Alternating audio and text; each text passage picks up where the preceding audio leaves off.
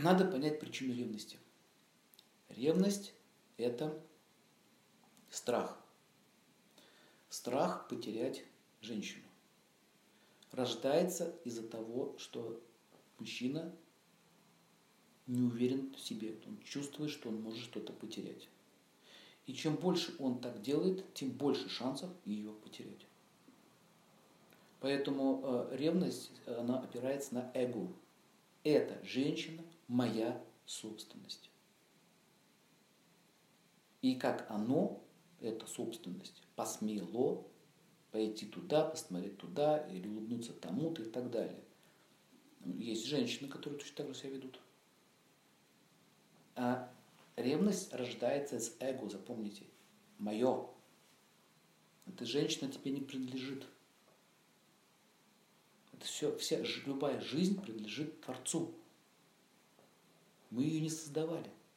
Она жила и до вас, и будет после вас жить.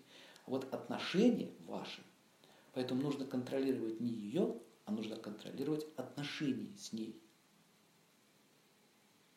Ревность очень такое, знаете, это сложное чувство, от него сложно избавиться. Но можно. Но коренная причина – страх и эго. А вдруг, а вдруг, а вдруг? Не, э, ну, нужно в себе искать, почему ты считаешь, что эта женщина тебе может уйти. Ты что, плохой? Неплохой. Я что, слабый мужчина? Нет. Понимаете, надо укреплять в себе веру, веру в себя. И отношения станут лучше. Потому что, когда человек ревнует, он отнимает свободу. Отнимает свободу выбора другого человека. Как вот, вот, вот, вот во всех браках есть одна и та же проблема. Они сразу начинают отнимать друг у друга свободу. Ты моя, ты мое, ты мой. Вот этот мой, твой, но, если. Не надо но, если. Ничего тут твоего нет, даже тело нам принадлежит. Сердце, бац, остановилось и все. И что тут твое? Вот труп лежит, забирай. Вот твое, нет, ты его не будешь брать. А что? С чем ты отношения сейчас имеешь? С жизнью. Поэтому если мы уважаем жизнь, то мы уважаем мнение, мы уважаем также другого человека. Поэтому как понять мужскую уверенность? Понять причину. Избавиться от страха. Опять же, очень индивидуально. Надо разбираться. Не только, еще раз, не только мужчины, и женщины такие есть. Ревность – негативная энергия. Э, рано или поздно она может привести к беде. Потому что э, сначала ревность, страх, потом порождает гнев, гнев порождает безумие, безумие порождает неадекватные действия, неадекватные действия может привести даже к убийству. Смотрите, какая цепочка. Мое. Нужно избавиться от понятия мое. Отношение твое, но не она твоя. Если это понять, это, это прекратится. Это относится к категории мокш, кстати. Вот мокш.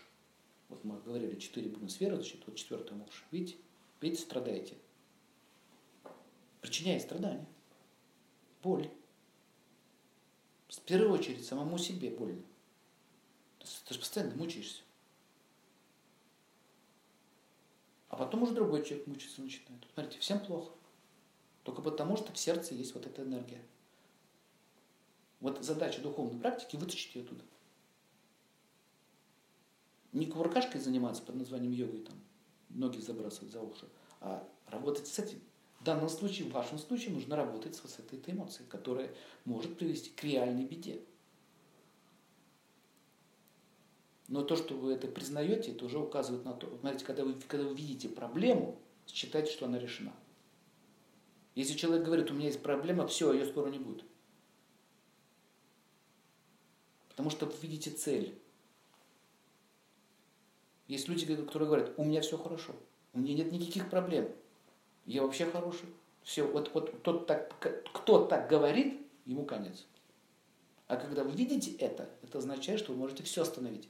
Поэтому, поэтому вот эта вот задача сейчас а, обнаружить в себе.